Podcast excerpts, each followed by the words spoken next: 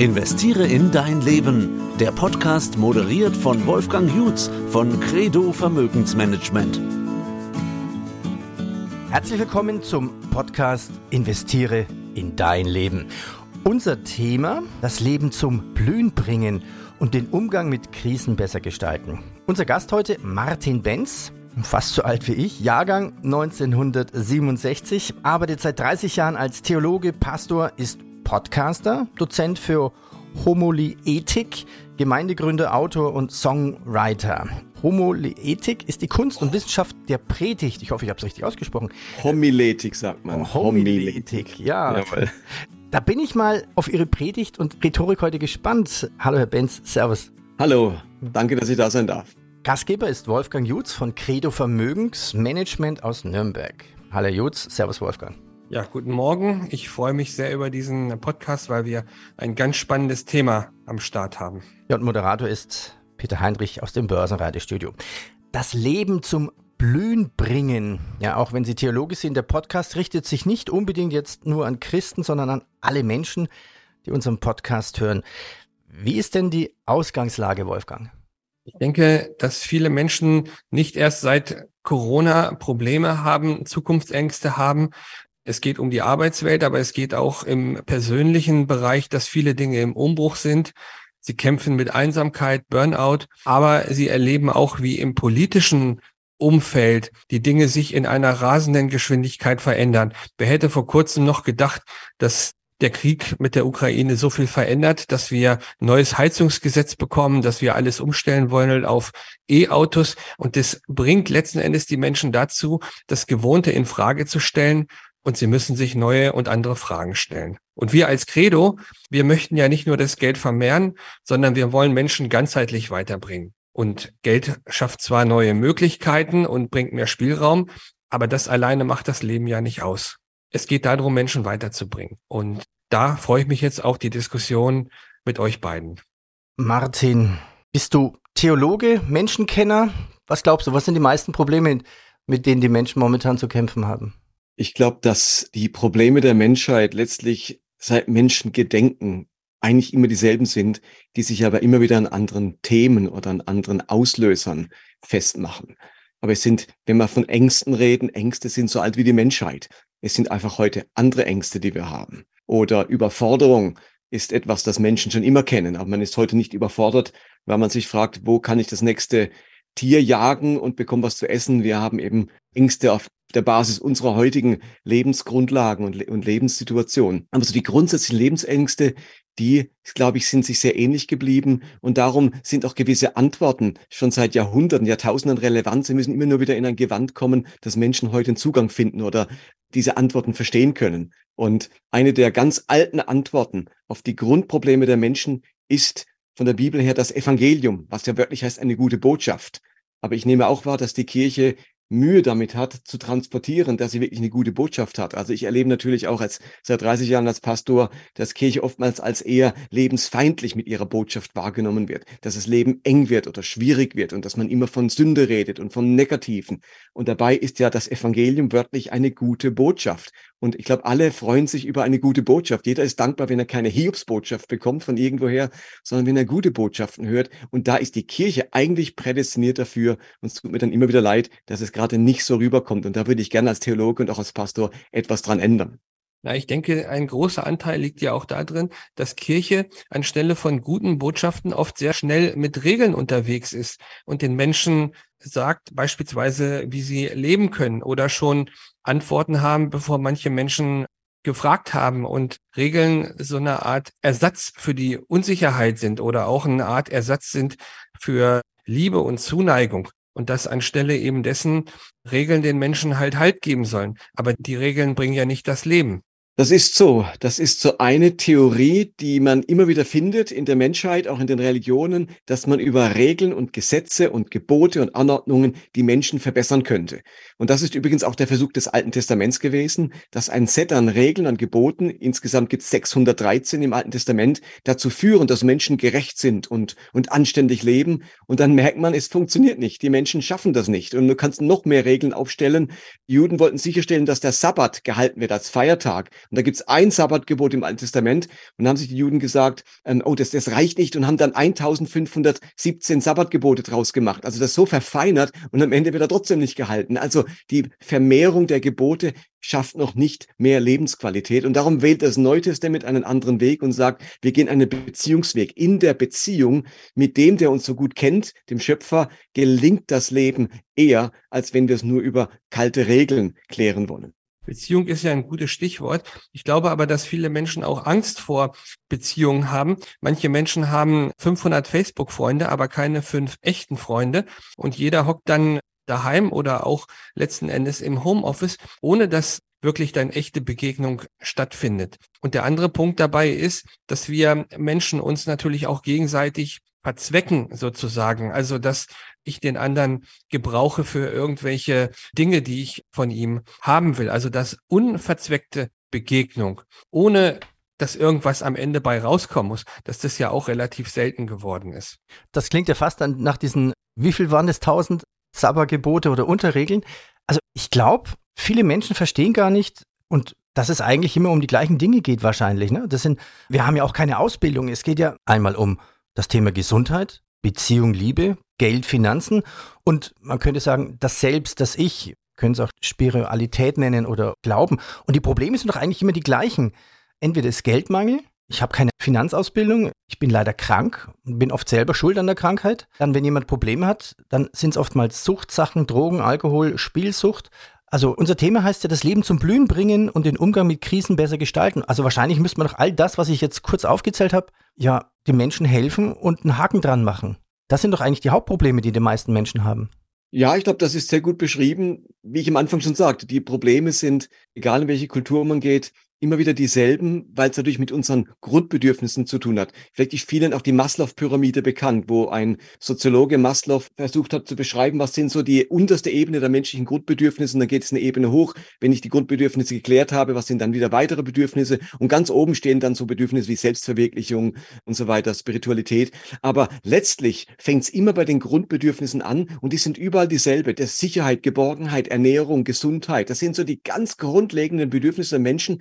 Wir können die nächsten Bedürfnisse überhaupt erst angehen, wenn diese Grundbedürfnisse geklärt sind. Und darum ist auch so entscheidend, wenn ich, ich muss jetzt nicht nach Afrika gehen als Missionar und denen aufs Evangelium predigen, bekehrt euch, aber die haben nichts zu essen und nichts zu trinken. Also da müssen wir erstmal ganz unten anfangen. Und dann heißt für mich auch Leben zum Blühen bringen, mitzuhelfen, dass diese Grundbedürfnisse bei diesen Menschen erstmal gedeckt werden. Und wir sind natürlich an einem Punkt, wo die Grundbedürfnisse zum Großteil erstmal gedeckt sind. Wir haben ein Dach über dem Kopf, wir haben gewisse Sicherheit, aber jetzt stellen sich bei uns neue Bedürfnisse und gerade auf dieser nächsten Ebene, da erleben wir ganz große Bruchlinien bei Menschen, dass sie eben merken, dass ihr Leben nicht das ist und so blüht, wie sie es eigentlich wünschen würden. Und ich finde diesen Satz eben das Leben zum Blühen bringen, ist für mich unglaublich programmatisch. So stelle ich mir Leben vor, dass Leben zum Blühen gebracht wird. Und ich sehe eben ganz viel verblühendes, verwelkendes Leben, wo immer enger wird, wo immer kleiner wird, wo immer hartherziger wird, wo eben gerade nicht das Leben aufblüht. Und nochmal zurückzukommen zum Thema Evangelium. Ich finde, Evangelium, also die gute Botschaft der Bibel, ist nichts anderes wie Gottes Absicht, das Leben auf dieser Welt zum Blühen zu bringen. Ich glaube, Gott will das Leben auf dieser Welt zum Blühen bringen. Und das ist das Leben in seiner, in all seinen Facetten, dass unsere Ehen zum Blühen bringen, unsere Kinder zum Blühen bringen, unsere Beziehungen zum Blühen bringen, unser Land zum Blühen bringen, die wichtigen Werte zum Blühen bringen, unsere Politik zum Blühen bringen. Also all diese Dinge wünsche ich mir, dass das Leben zum Blühen gebracht wird. Und ich glaube, genau das ist die Botschaft Botschaft eigentlich des Evangeliums und die Botschaft, die die Kirche haben sollte. Tja, nur wie klappt's? Ich selber bin ja auch aktiv in der katholischen Kirche und du hattest ja vorhin auch den Wunsch geäußert, das rüberzubringen, ist total schwierig, weil der Pfarrer spricht immer von, ja, der Gott ist gütig und er liebt dich, aber mehr habe ich nicht von der Botschaft. Ich habe nie ein Beispiel, woher sehe ich das und wie soll ich das umsetzen? Also, das sind oftmals Floskeln. Ich glaube, das Menschenleben ist doch viel, viel einfacher. Naja, die Erziehung sagt, ey, ich gehe in die Schule, dann lerne ich was, mach dein Abitur, such dir einen Job. Aber sind die Menschen dann glücklich, wenn sie auf die Arbeit gehen? Nein, wenn man sie morgens irgendwo in Nürnberg oder München laufen sieht, dann sind sie nicht glücklich. Dann magst du Familie, Kinder. Ja, und schon besuchen dich die Heiligen Drei Könige im Altersheim. Spätestens da kriegt man eigentlich mit, wie wenig man vielleicht gelebt hat. Ja, glaube, das ist ein Phänomen, dass wir in einem der reichsten Ländern der Welt leben und trotzdem so viele Menschen unglücklich sind. Und es ist eine sehr gute Frage, warum ist das denn so? Also ich habe mir das auch lange überlegt und stoße immer wieder auf das gleiche Phänomen. Ich glaube, dass wir ein erfülltes Leben mit einem vollen Leben verwechseln. Jesus sagt man, das wären jetzt die Worte Jesu zu dem Leben zum Blühen bringen. Er ist gekommen, um uns das Leben in Fülle zu schenken. Ein Leben in Fülle.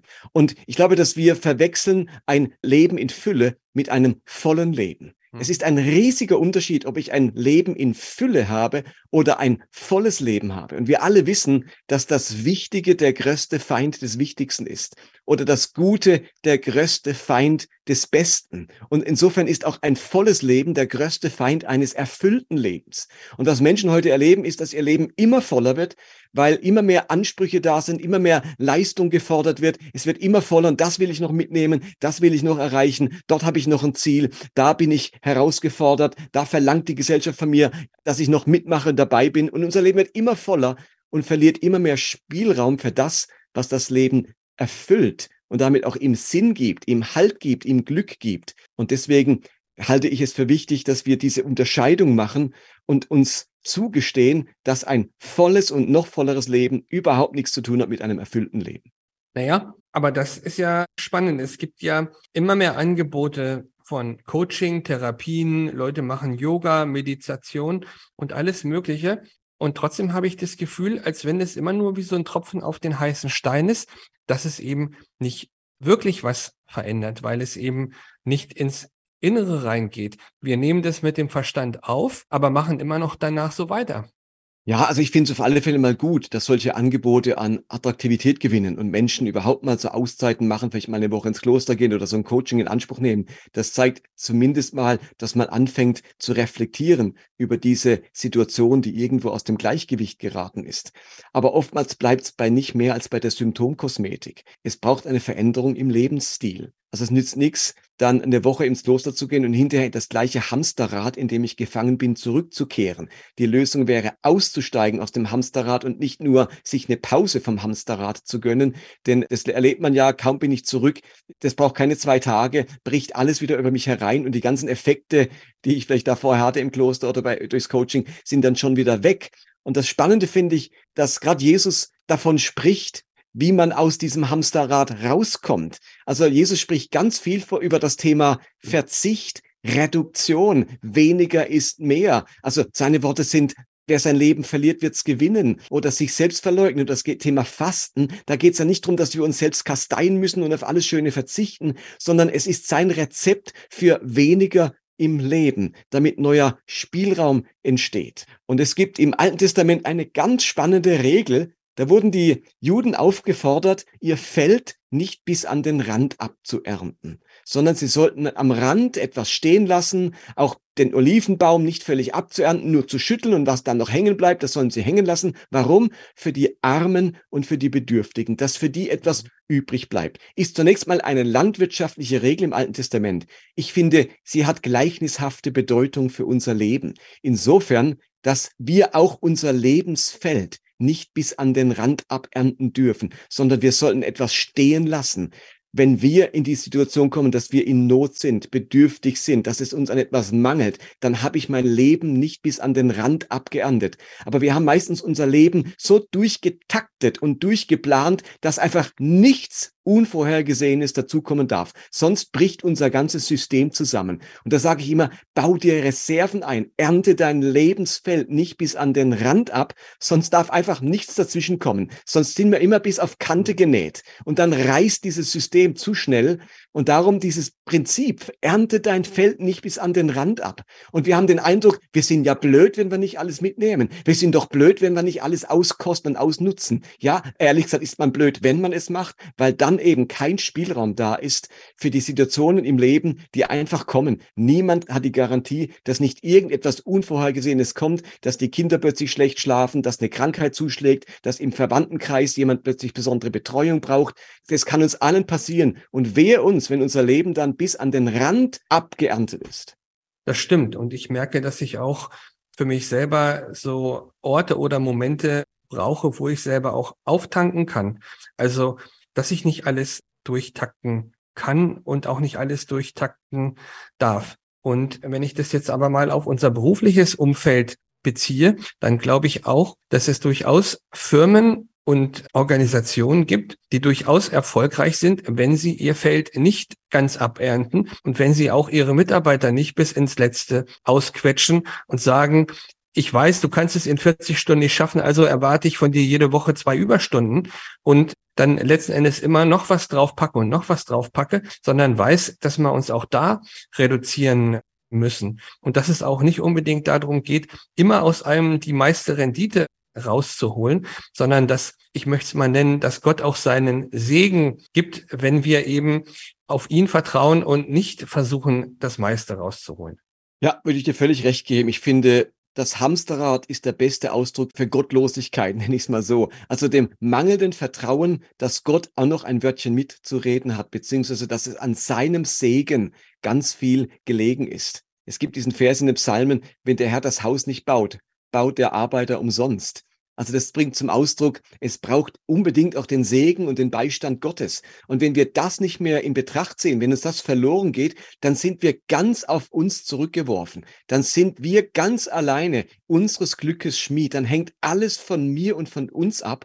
Und es gibt eine ungeheure Befreiung und auch eine gewisse Gelassenheit, wenn ich weiß, es ist nicht alles von mir abhängig. Und ich finde, dass den Fluch unserer heutigen Gesellschaft, dass uns dieses Gottvertrauen abhanden gekommen ist. Und damit sind wir ganz allein verantwortlich. Die ganze Last des Lebens und gelingenden Lebens liegt auf unseren Schultern. Und da erlebe ich für mich als Christ es als ungeheure Befreiung, dass ich weiß, am Ende ist Gott verantwortlich für mein Leben. Das, das heißt nicht, ich kann die Hände in den Schoß legen, so fatalistisch, ich kann jetzt sowieso nichts machen. Ganz im Gegenteil, ich kann ganz viel beitragen. Aber ich bin nicht bis zum Letzten verantwortlich für das gelingende Leben, sondern der Segen Gottes spielt eine ganz entscheidende Rolle in meinem Leben und befreit mich damit von den letzten und Verantwortungen, für die ich ein Stück weit gar nichts beitragen kann. Was ist denn der Segen Gottes? Ich meine, wenn ich jetzt sage, ah, du brauchst den Segen Gottes, dann kannst du besser leben, das hilft es, glaube ich, den wenigsten Zuhörern.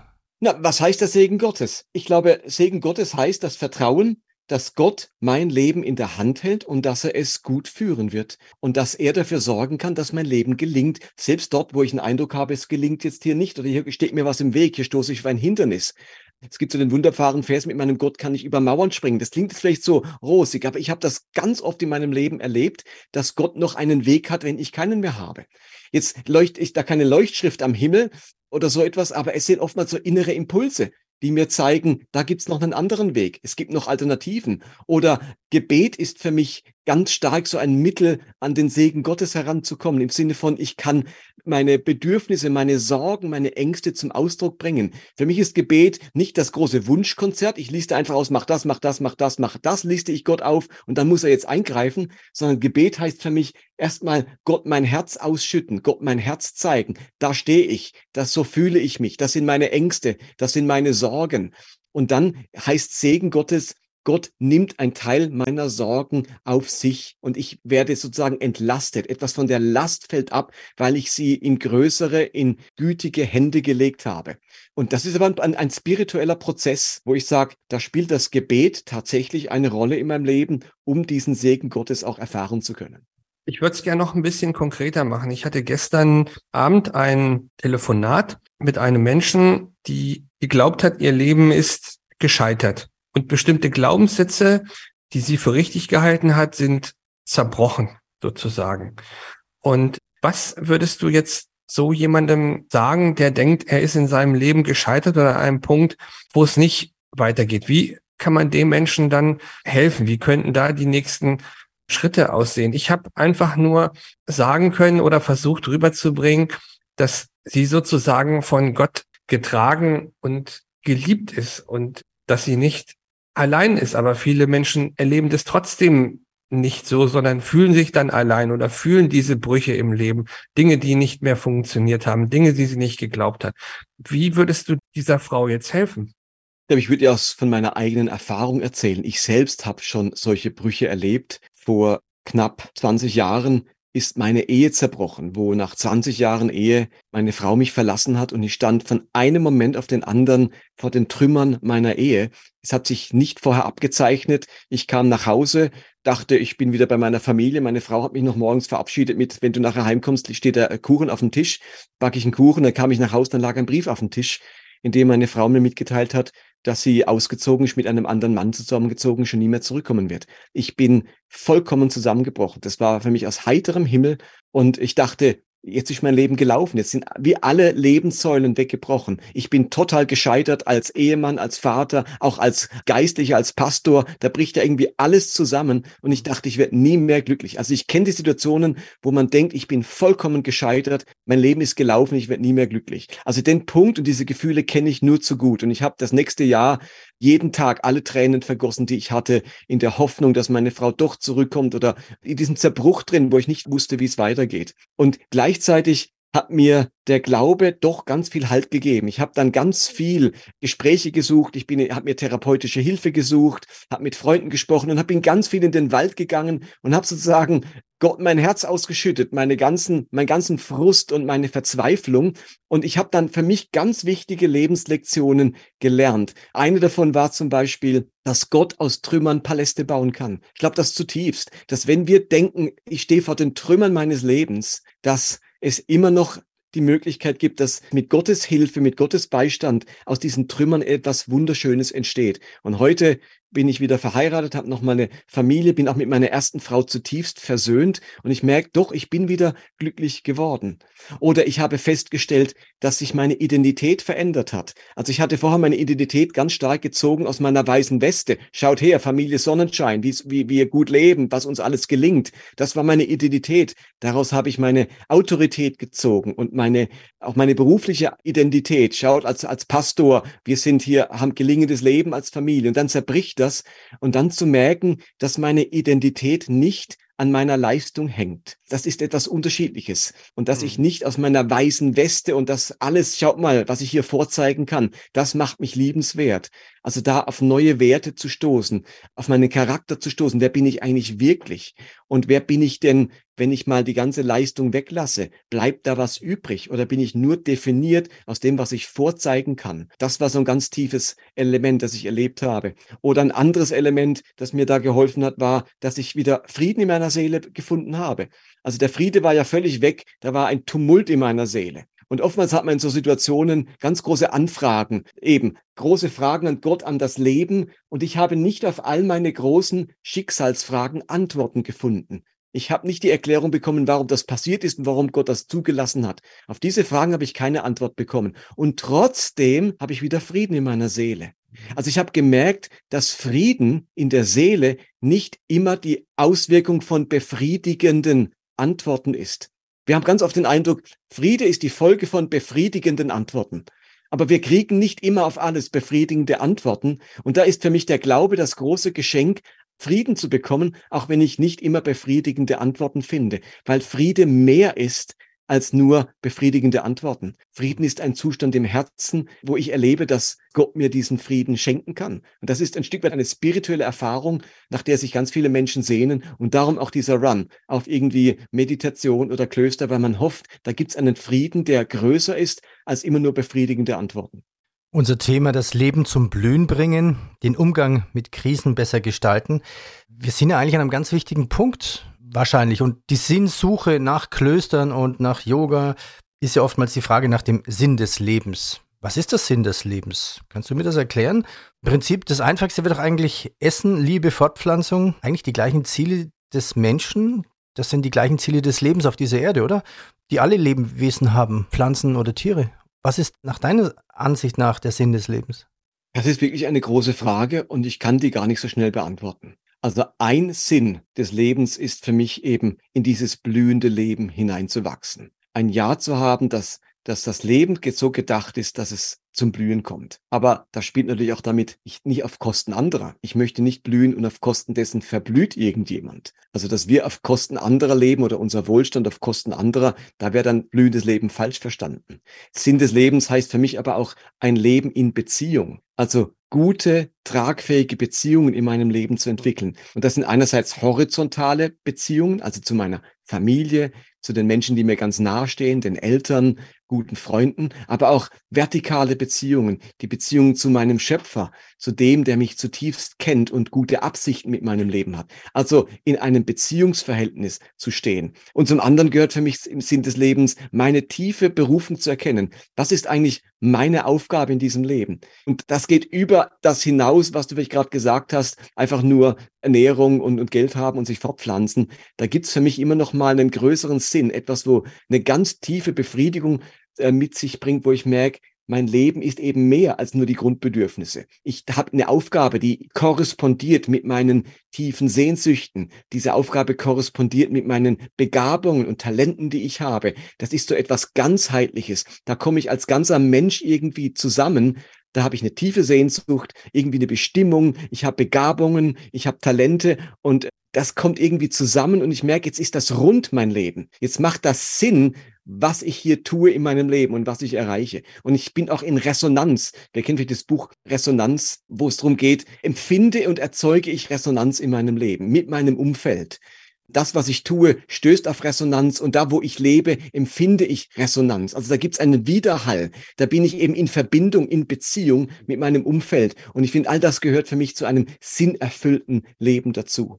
Ich habe bei mir festgestellt, dass ich oftmals das, was ich gesucht habe, an den falschen Stellen gesucht habe. Ich habe, so wie du beschreibst, Nähe gesucht, Beziehung gesucht, Liebe gesucht und habe versucht, es über Leistung zu definieren. Ich habe das über meinen Beruf versucht, aber ich bekomme da keine Liebe, sondern ich bekomme Anerkennung und das ist was anderes. Ich habe in der Gemeinde viel mitgearbeitet und habe gedacht, in der Gemeinde finde ich Beziehung, Nähe, Gemeinschaft, aber das war so eine Art Dienstverhältnis. Und ich war in der Familie sozusagen derjenige, der das Ganze getragen hat und war dann in einem Hamsterrad drin. Und ich habe dann festgestellt, nach und nach ist mir eigentlich all das weggebrochen. Und das, was ich wirklich im Leben gesucht habe, habe ich nicht an den Stellen bekommen und erfahren, wo ich es eigentlich gesucht habe, sondern eben woanders. Und bin dann zurückgekommen zu diesen Grunddingen, dass ich gesagt habe, eigentlich brauche ich das oder finde ich vieles in Gott, aber auch in mir selbst. Ich muss halt schauen, dass dieses Loch, was da ist, was sich nach Liebe sehnt, dass das nicht gefüllt wird mit Dingen, mit Sachen oder mit, ja, mit Aufgaben sozusagen, sondern einfach im Sein. Und da habe ich dann für mich erkannt, geliebt werden ist ohne Gegenleistung. Geliebt werde ich, ohne dass ich dafür was mache. Und das hat für mich so vieles verändert, dass, dass ich mir sage, wenn ich in die Gemeinde gehe, darf ich da hingehen und sein, ohne dass ich jetzt gleich mitarbeite und für Finanzen zuständig bin oder gleich irgendwas mit organisiere. Ich dürf einfach da sein. Und genau das Gleiche auch in der Familie. Ich dürf einfach da sein, ohne gleich die ganze Verantwortung und die ganze Last tragen zu müssen. Und ich glaube, dass viele Menschen das auch erfahren müssen, dass sie einen Wert haben, ohne dass sie dafür was leisten müssen, dass sie einfach nur sein dürfen. Ja, das finde ich einen ganz wichtigen Aspekt. Also wegzukommen von der Leistung. Was ist der Sinn des Lebens? Ist oftmals die Frage, was ist gutes Leben? Also wichtig ist, dass die Frage mal ein bisschen runtergebrochen, was ist eigentlich gutes Leben? Und es gibt einen Professor in Yale, Miroslav Wolf, auch Theologe, und die forschen seit Jahrzehnten an genau dieser Frage, was ist eigentlich gutes Leben? Und sie haben das letztlich runtergebrochen auf drei Faktoren und sagen, gutes Leben sind zum einen gute Lebensumstände. Zum Zweiten gute Lebensführung. Also gute Lebensumstände heißt, dass ich in guten Umständen bin also dass die Umstände um mich herum, Gesundheit und so weiter, die Gesellschaft, in der ich lebe, die Politik und die Schöpfung, dass das gute Umstände sind. Gute Lebensführung heißt, dass ich selbst zu Gutem fähig bin, dass ich Gutes tun kann, Gutes beitragen kann. Eben dieses Thema Resonanz. Ich merke, ich habe einen Beitrag zu leisten. Ich kann Gutes tun. Ich, ich kann die guten Möglichkeiten des Lebens ausschöpfen. Und das dritte ist eine emotionale Komponente, also ein gutes Lebensgefühl. Also gute Umstände, gute Lebensführung und ein gutes Lebensgefühl. Das macht am Ende gutes Leben aus. Und ich könnte sagen, wenn ich jetzt nochmal biblische Begriffe dafür gebrauche, gute Umstände, da wäre das biblische Wort Frieden dafür. Ich lebe im Frieden. Gute Lebensführung wäre das biblische Wort Gerechtigkeit. Ich kann etwas richten, gerecht oder recht machen. Und gute Lebensgefühle wäre das Thema Freude. Also Friede, Gerechtigkeit und Freude wären jetzt biblische Begriffe, aber es korrespondiert genau mit dem, was Miroslav Wolf da als Professor rausgefunden hat. Diese drei Komponenten machen gutes Leben aus und damit auch sinnerfülltes Leben. Was ist ein gutes Leben? Also gute Lebensumstände, sagtest du, gute Lebensführung, gutes Lebensgefühl. Okay, das ist das Ziel, aber was ist, wenn ich das nicht habe? Wenn ich wirklich andere Probleme habe, die ganz simpel sind, so nach dem Motto, der Monat ist rum, aber das Geld ist schon längst, schon längst verbraucht, bevor der Monat wirklich vorbei ist. Das Leben zum Blühen bringen. Man könnte auch ein Wortspiel betreiben, das Leben zum Glühen bringen. Positiv. ja. Was sind denn deine Tipps für Menschen, die jetzt wirklich Probleme haben? Wie komme ich da raus? Also grundsätzlich ist als erster Schritt mal eine gründliche Analyse notwendig. Was sind denn die Ursachen für die Situation, in der ich drin stecke? Und da muss man mit sich selbst ganz ehrlich werden. Also wenn ich zu wenig Geld habe, zum Beispiel am Monatsende, was sind die Ursachen? Woran liegt das? Liegt das an meiner beruflichen Situation? Liegt das an meiner Gesundheit? Also es wird ja irgendwelche Gründe geben, warum die Situation ist, wie sie ist. Und ich finde immer wichtig, beides im Blick zu haben. Wo gibt's externe Gründe? Manchmal kann ich da auch die Schuld hinschieben. Und wo gibt's Gründe bei mir selbst? Das ist meistens eine Mischung. Also es ist immer nie gut, immer nur bei sich die Fehler zu suchen. Aber es macht auch keinen Sinn, immer nur bei den anderen die Fehler zu suchen. Also eine ehrliche Analyse, wie kommt's, dass die Situation ist, wie sie ist? Das ist der erste Schritt. Denn ohne klare Diagnose wird jede Therapie schwierig. Also eine klare Diagnose Warum stehe ich an dem Punkt, an dem ich stehe? Was hat es mit mir zu tun? Was hat es mit meinen Umständen zu tun? Und dann wäre die zweite Frage, würde ich mit Leuten immer fragen, wie könnte jetzt eine Therapie aussehen? Aufgrund dieser Diagnose, was wären jetzt Schritte, die eine Veränderung herbeiführen könnten. Und das lässt sich gar nicht so pauschalisieren, sondern es hängt ganz stark von dieser Diagnose ab. Wenn ich jetzt beispielsweise merken würde, dass es mit meiner Art und Weise zu tun hat, wie ich mit meinem Geld umgehe, dass ich nie gelernt habe, Geld gut zu gebrauchen, weil ich vielleicht den Druck habe, ich muss, indem ich mir Statussymbole kaufe oder immer wieder was Neues kaufe, mir meinen Selbstwert damit zu verschaffen oder ein Lebensgefühl herzustellen, der Freude oder der Leichtigkeit, dann könnte diese Diagnose dazu führen, dass ich sage, okay, ich muss lernen, mit meinem Geld anders zu haushalten und nicht länger im Kaufverhalten oder im Einkauf meinen Selbstwert zu fördern oder mein Lebensgefühl der Freude herzustellen. Da gibt es noch Alternativen, wie ich Selbstwert herstellen kann, außer über Konsum. Zum Beispiel. Also es ist sehr individuell, aber die Diagnose stellen und dann überlegen, wie könnte die Therapie aussehen. Und in den meisten Fällen ist man immer gut bedient, wenn man das nicht alleine machen muss, sondern wenn man ein Umfeld findet, Freunde oder eine Beratung in Anspruch nehmen kann, wo einem auf diesen Prozess begleitet, weil man oftmals ja viele blinde Flecken auch hat und man selber gar nicht mal so schnell analysieren kann, wo das Problem liegt und manchmal der Blick von außen da eine große Hilfe sein kann. Wolfgang, das Leben zum Blühen bringen, was sind denn deine Vorschläge? Ich glaube, das Wichtigste für mich war dieses Raus aus dem Hamsterrad und nicht den Ansprüchen in erster Linie anderer Menschen gerecht werden, sondern vor allen Dingen den eigenen Ansprüchen gerecht werden und mit sich selber auch barmherzig sein und gnädig sein und sich nicht selber überfordern und sich auch persönliche Aus- und Ruhezeiten zu nehmen. Gemeinschaft als Kraftquelle entdecken und für sich selber Neues auszuprobieren und den Glauben neu und anders entdecken und vorwärts zu gehen, raus aus dem Gewohnten und Dinge auch auszuprobieren. Das, was du als Hamsterrad bezeichnest, das nenne ich oft auch die Alltagsmüdigkeit. Also ich erlebe ganz viele Menschen einfach alltagsmüde, weil die Anspruchsteller im Leben einfach ständig zunehmen. Je älter man wird, desto mehr Anspruchsteller hat man im Leben.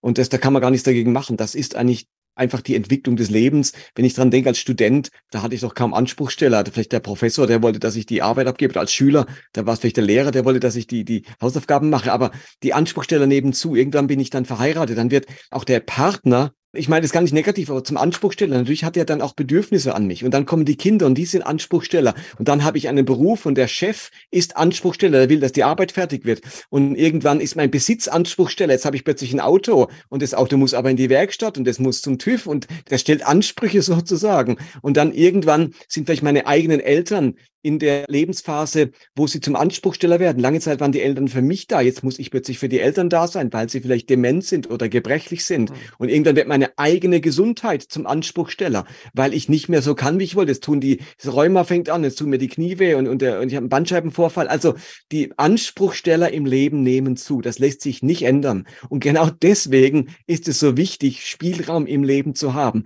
Sonst werden wir komplett überfordert, je länger wir leben sozusagen. Und es gibt ein ganz spannendes Experiment, das mal durchgeführt wurde. Man hat Menschen in eine Eisdiele gebracht, in der es 50 verschiedene Eissorten gab und sie durften sich zwei aussuchen. Und man hat dann die gleichen Menschen oder andere Menschen mit dem Experiment in eine Eisdiele gebracht, die hatten nur drei Eissorten und sie sollten sich zwei aussuchen. Wer war hinterher der glücklichere Eisesser? Und es waren nicht die, die im Laden mit 50 Sorten waren, weil die haben nämlich 48 Sorten verpasst.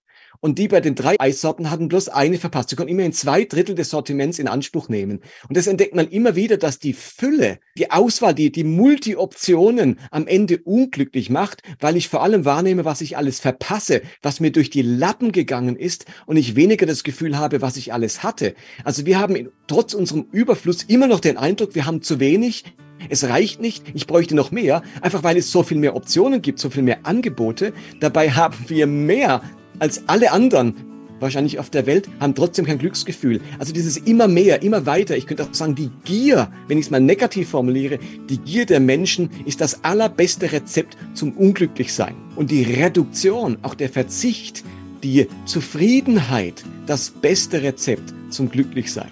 Unser Thema, das Leben zum Blühen bringen und den Umgang mit Krisen besser gestalten. Vielen Dank. Danke für deine Predigt. Das waren, glaube ich, super Schlussworte. Vielen Dank an Martin Benz. Ich bedanke mich recht herzlich. Sehr gerne. Das war der Podcast für mehr Rendite in deinem Leben. Abonnieren Sie den Podcast und bitte bewerten Sie uns mit 5 Sternen.